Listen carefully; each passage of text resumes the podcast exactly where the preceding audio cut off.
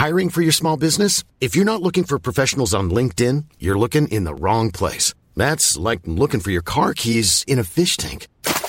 LinkedIn helps you hire professionals you can't find anywhere else, even those who aren't actively searching for a new job but might be open to the perfect role. In a given month, over 70% of LinkedIn users don't even visit other leading job sites. So start looking in the right place. With LinkedIn, you can hire professionals like a professional. Post your free job on linkedin.com slash people today.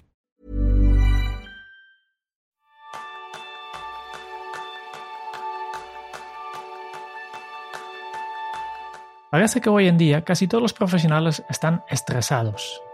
Pero no todo el estrés es igual. Ese es el tema principal del programa de esta semana, donde descubrimos las causas y las soluciones del estrés más grave, el burnout o síndrome del estar cromado. Bienvenidos a una nueva píldora productiva de Kenso, el podcast en el que descubrirás cómo ser efectivo para vivir más feliz. Soy Quique Gonzalo, maestro en saber parar. Y yo soy Jeroen Sánchez, maestro en desconectarme del trabajo.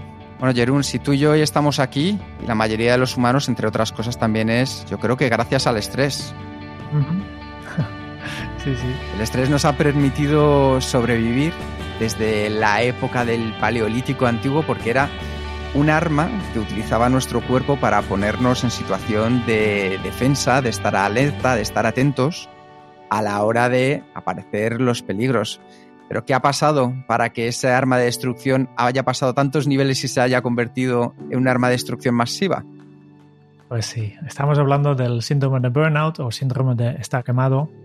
Y, se trata de un síndrome como resultado del estrés crónico en lugar de trabajo.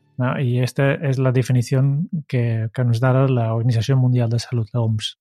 Y de hecho ha reconocido al burnout o síndrome de trabajador quemado como problema asociado al empleo y su clasificación de enfermedades. Y puntualizan.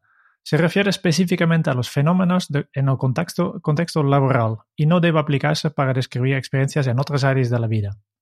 Y entonces en este sentido describe tres síntomas reconocibles. El agotamiento o falta de energía, distanciamiento mental del puesto de trabajo y disminución de la eficacia laboral. De hecho, después de la definición inicial de este síndrome, que como bien decías, la OMS lo ha catalogado ya como enfermedad, eh, hay dos psicólogas llamadas Christina Maslach y Susan Jackson que extendieron su descripción y dividieron el burnout en tres dimensiones. El agotamiento emocional, la despersonalización, término que al final hace referencia a esa actitud de forma negativa hacia las personas del entorno laboral, que favorece tanto el desgaste del ambiente en el trabajo como el desgaste personal, y la baja realización personal, una especie de círculo vicioso, como veis, del que participan la frustración, el bajo rendimiento laboral, el estrés en el trabajo, el desgaste profesional y la ausencia de expectativas a futuro.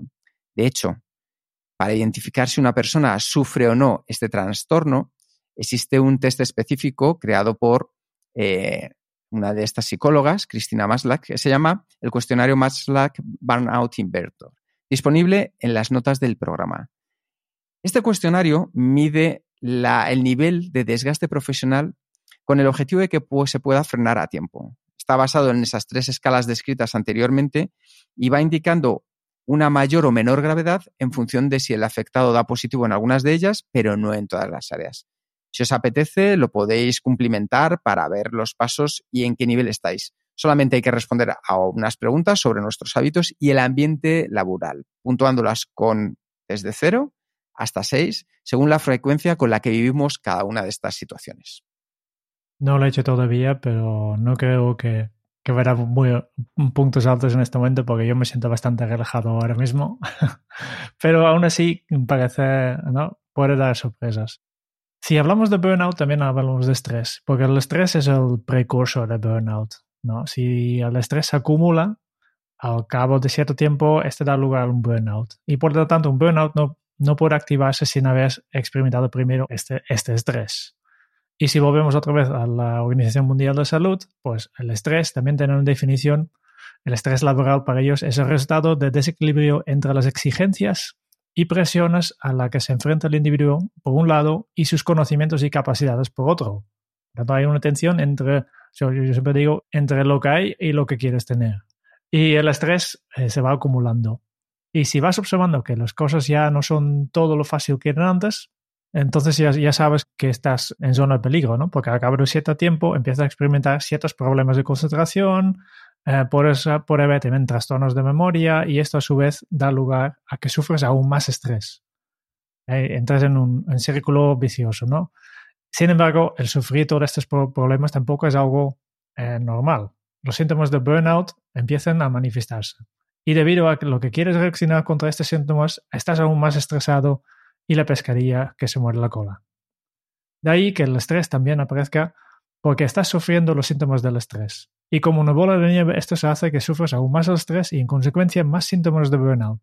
O sea, que antes de estar quemado vamos a pasar por un nivel de estrés grande, antes de ese nivel de estrés grande por un nivel de estrés menor y el paso inicial que tenemos todos pues es una sensación mayor de tranquilidad. Entonces es importante que podamos reconocer estos signos.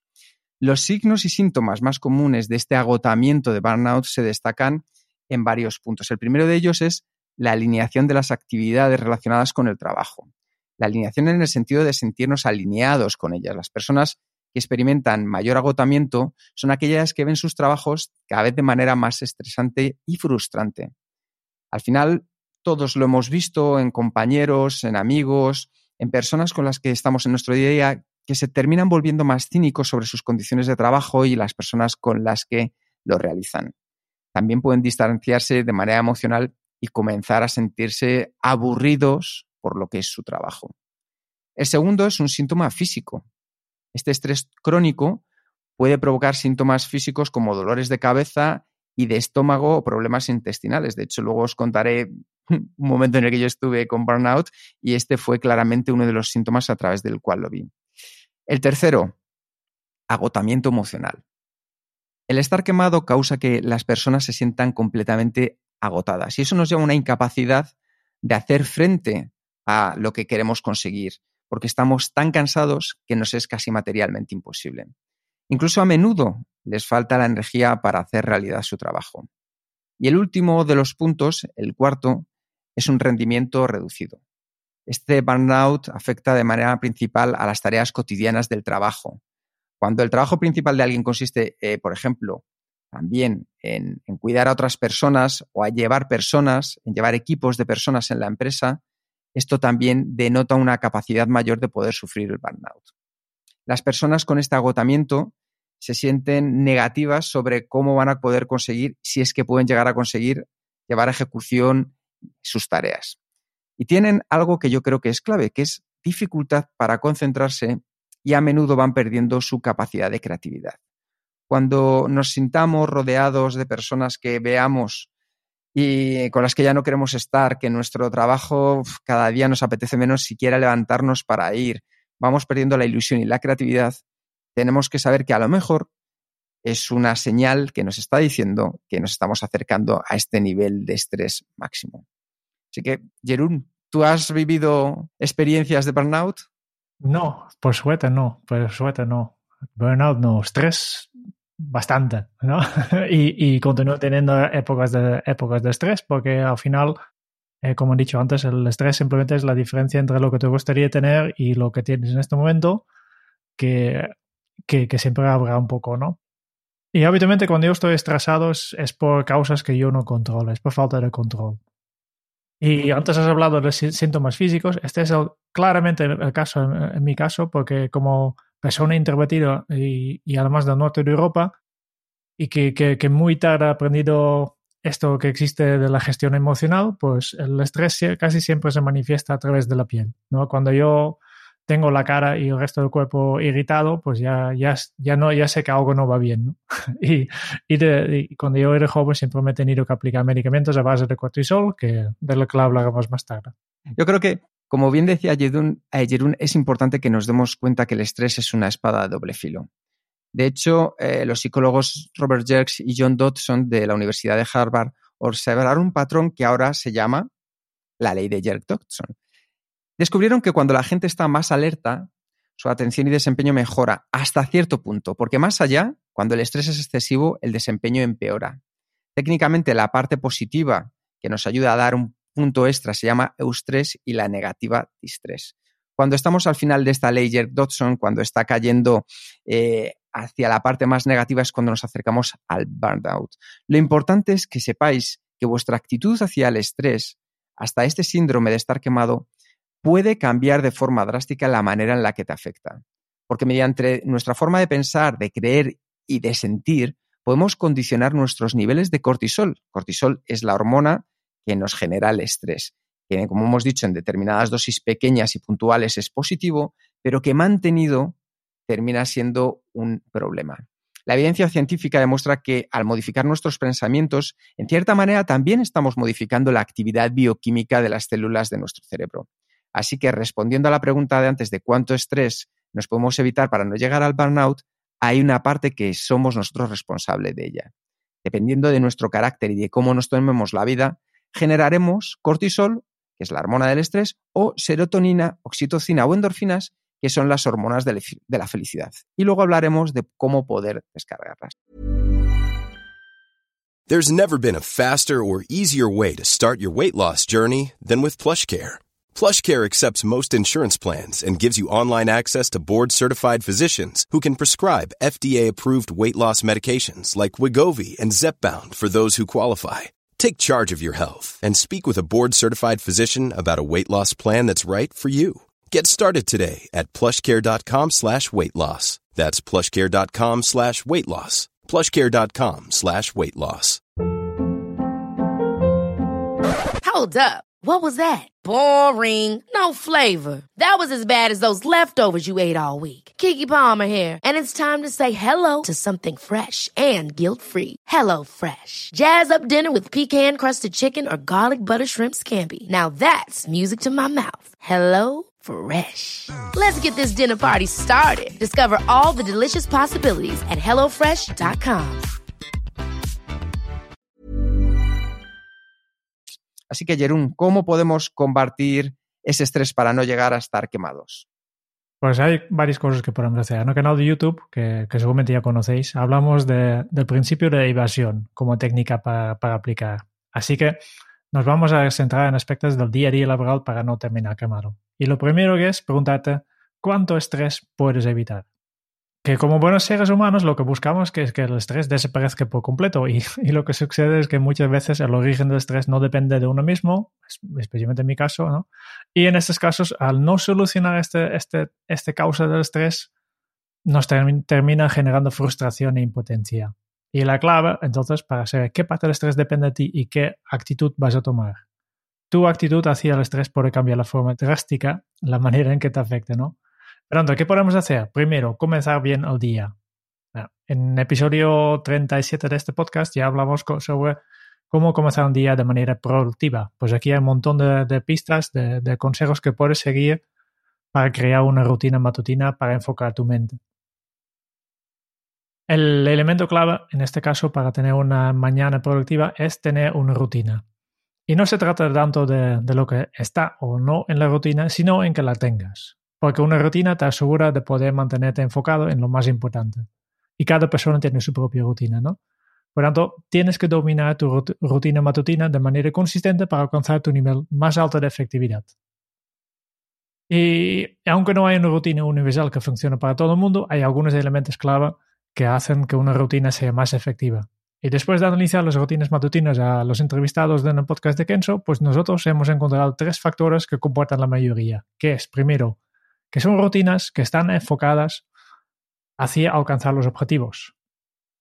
Después, un, una cosa muy simple, y incluso la, ciencia ya ha mostrado que es la receta con más probabilidad de éxito para, para estar feliz, que es simplemente dar las gracias, la gratitud. Incorpora un poco la gratitud en, en, tu rutina de matina. Yo, yo, lo hago cada día, apunto en, en mi libreta, de, estoy contento porque... Y relleno la frase, ¿no? Y la tercera cosa que hemos encontrado es que estas personas tienen claros los retos a alcanzar este día y comienzan por el elefante, la cosa más importante. El reto, en este caso, es que decides un hábito nuevo para incorporar en tu rutina diaria. No se trata de pasar de noche a día y que ma mañana hagas todo completamente distinto, sino que puedes ir creando poco a poco tu rutina. Así podrás ir comprobando qué funciona y qué no para pulir al máximo tu rutina. Y si mantienes una rutina, pues lo mantienes alejado al estrés, porque te centras en lo que de verdad te importa. Lo que haces es la clave de tu trabajo para este día. El segundo de los aspectos es el ejercicio y la comida, en especial la comida. Antes os decía que os iba a contar mi historia personal con el burnout y después de cambiar de una empresa a otra, empecé a dormir fatal con unos dolores por las noches tremendos, sudando y aprovechando que eh, tenía que hablar con Mario Alonso Puig, al que hemos entrevistado también en este podcast, pues hablando le dije, digo, Mario, digo, me, me está sucediendo esto, esto ya fueron hace 15 años. Y me dijo, este es uno de los pasos que te está anticipando que estás a punto de estar quemado. Dice, tienes que cuidar en especial el ejercicio y la comida. ¿Por qué? Pues porque, como hemos visto antes, cuando te sientes estresado, el cuerpo entra de manera automática en modo o pelea o huida. Esta acción del sistema nervioso se desarrolló hace millones de años como mecanismo para sobrevivir en momentos de peligro. ¿Qué sucede? Que en estados de estrés, la química del cuerpo sufre fuertes modificaciones la sangre deja de llegar a la sección media del cuerpo para concentrarse en los brazos, piernas y cabeza, y así disponer de todos los recursos que necesita para aumentar la probabilidad de sobrevivir. ¿Qué sucede? Que la sangre, pues como hemos dicho, no me está yendo al estómago, sino que está yendo por el estrés aquellas cosas que me van a ayudar a huir o a pelear por lo que está sucediendo. Lo más importante de este nuevo estado es que el sistema digestivo se detiene por completo, porque ¿quién va a destinar energía en la digestión? cuando lucha por liberarse de un león en el Paleolítico o a día de hoy de un jefe que te persigue desde ayer para que mandes un informe de un compañero o de un cliente que no hace nada más que llamarte de manera reiterada. En esa situación que sales corriendo de una llamada para meterte en una reunión mientras haces malabares para intentar comer un sándwich de la máquina, sí, ya sabéis todos a qué sándwich me refiero, porque el plato que te habías traído de casa es materialmente imposible que te dé tiempo a calentarlo y sentarte 10 minutos a comerlo, esa es una de las situaciones más típicas que vivimos. Vamos haciendo esos malabares con lo cual ni nos alimentamos bien, ni nos nutrimos bien, ni tomamos ese descanso necesario para hacer la digestión. Bastante tenemos ya con pensar y preparar los últimos detalles de esta reunión como para encima preocuparme por comer. Así es que sufrimos de estrés y nuestro organismo, que está diseñado para reaccionar en cuanto el cerebro percibe estrés, no distingue si ese estado de alerta es debido a que tu vida se encuentra en peligro o a que tienes que coger y comer corriendo para meterte en una reunión. Así que ese sándwich se queda en tu estómago a la espera de que el cuerpo vuelva a su estado normal para digerirlo. Esto que tendría que ser una excepción, yo os pregunto, ¿cuántas veces os ha pasado simplemente a lo largo de esta semana? Está claro que comer estresado no es una opción saludable. Pero ¿qué puedes hacer al respecto? Pues existen diferentes vías para retomar el control y ayudar al cuerpo a potenciar la relajación y mejorar la digestión. Algunos modos para alcanzar estos objetivos son la respiración consciente, la atención plena mientras comes y el comer despacio. En mi caso, esto es lo que más me ayudó, el comer despacio. Había pasado de una empresa donde comíamos en torno a una hora a una empresa en la que se comían 20 minutos. Esa sensación y ese tiempo que ya no dedicaba a la digestión era lo que me estaba provocando esos dolores.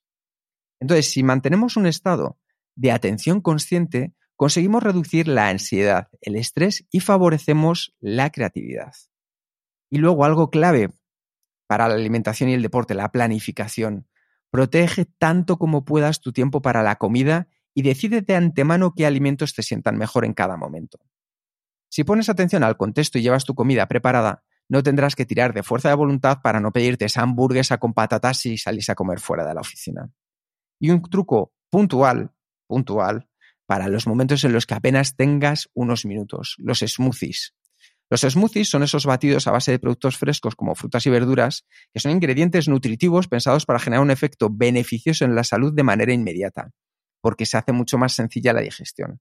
Las combinaciones pueden ser muy creativas y de verdad son saludables, pero siempre para consumir de manera puntual en cualquier momento del día. Así consigues elevar tus niveles de energía y tener al mismo tiempo una digestión ligera.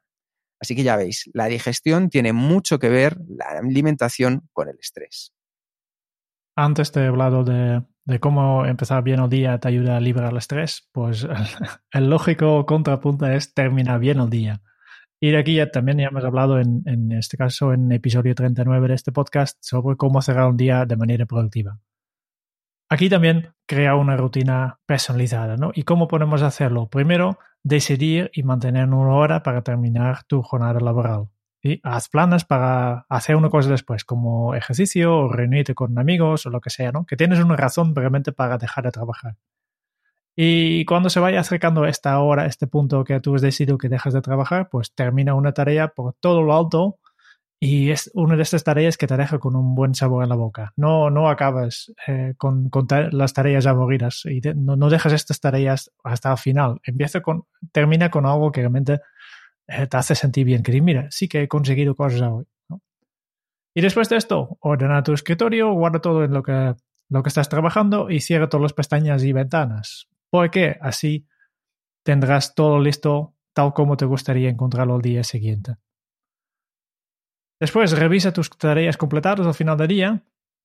Yo siempre me lo hago porque así disfrutes del avance. A veces tienes la sensación que has hecho, que no, no has avanzado nada, pero al revisar, la, lista de tareas completadas, dices, tampoco ha sido tan malo, he hecho esto, esto, esto, ¿no?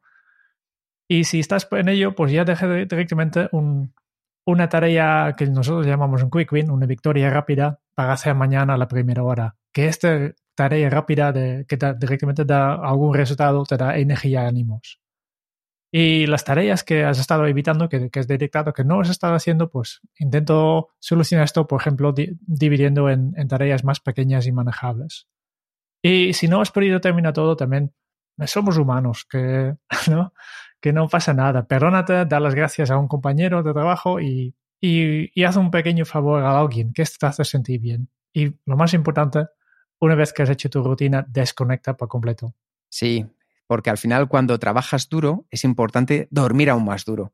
Porque para rendir al máximo es absurdo pensar en hacerlo sin tener la energía al 100%. En casa respeta y cuida tu sueño, porque es clave. A la hora de irse a dormir, establece tu rutina y a nuestro cerebro ya sabes que le encantan los horarios.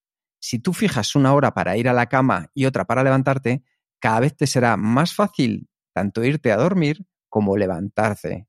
En ambos casos, con la energía que necesitas. Si antes de ir a la cama dedicas tiempo a las mismas actividades, tu cerebro va a detectar que es hora de descansar porque ese hábito le está marcando que ya es el momento de irse a la cama. Truco, haz un vacío mental una hora antes de acostarte. Es decir, aquellas cosas que te están rondando la cabeza porque te están preocupando, porque es algo que tienes que hacer en los próximos días, ponlas por escrito, déjalas aparte. Así sabrás que todo está bajo control y puedes detectar posibles preocupaciones antes de irte a dormir. De esta manera disfrutarás de un sueño plácido y recargado. Y nada de echarle un ojo al teléfono. Más de uno somos culpables en este punto, yo el primero, y muchos estaréis pensando que al final ¿Qué es lo que tiene de malo revisar las redes sociales justo antes de terminar el día, verdad? Pues bueno, simplemente que la luz que emite nuestro teléfono hace que nuestro cerebro se confunda y piense que todavía no ha llegado el momento de descansar, por lo que comienza a activarse y nos encontramos dando vueltas en la cama esperando a que nuestros ojos por fin se cierren.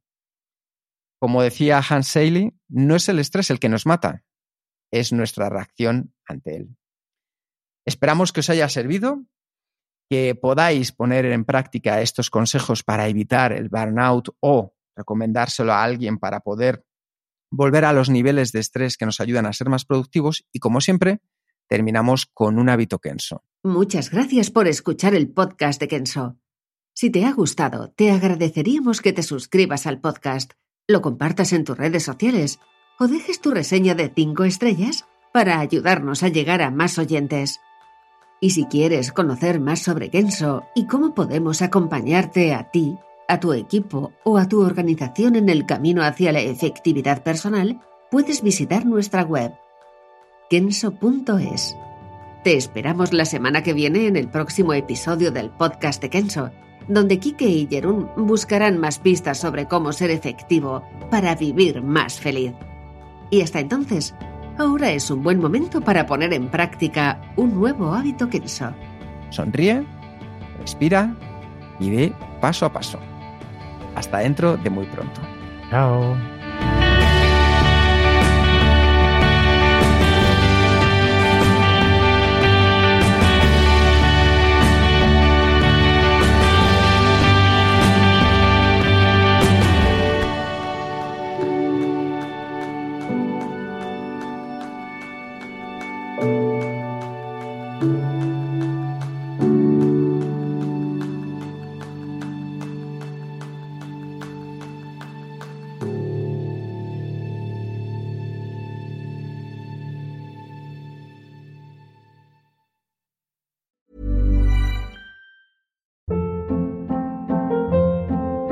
Hold up. What was that? Boring. No flavor. That was as bad as those leftovers you ate all week. Kiki Palmer here, and it's time to say hello to something fresh and guilt-free. Hello Fresh. Jazz up dinner with pecan-crusted chicken or garlic butter shrimp scampi. Now that's music to my mouth. Hello Fresh. Let's get this dinner party started. Discover all the delicious possibilities at hellofresh.com.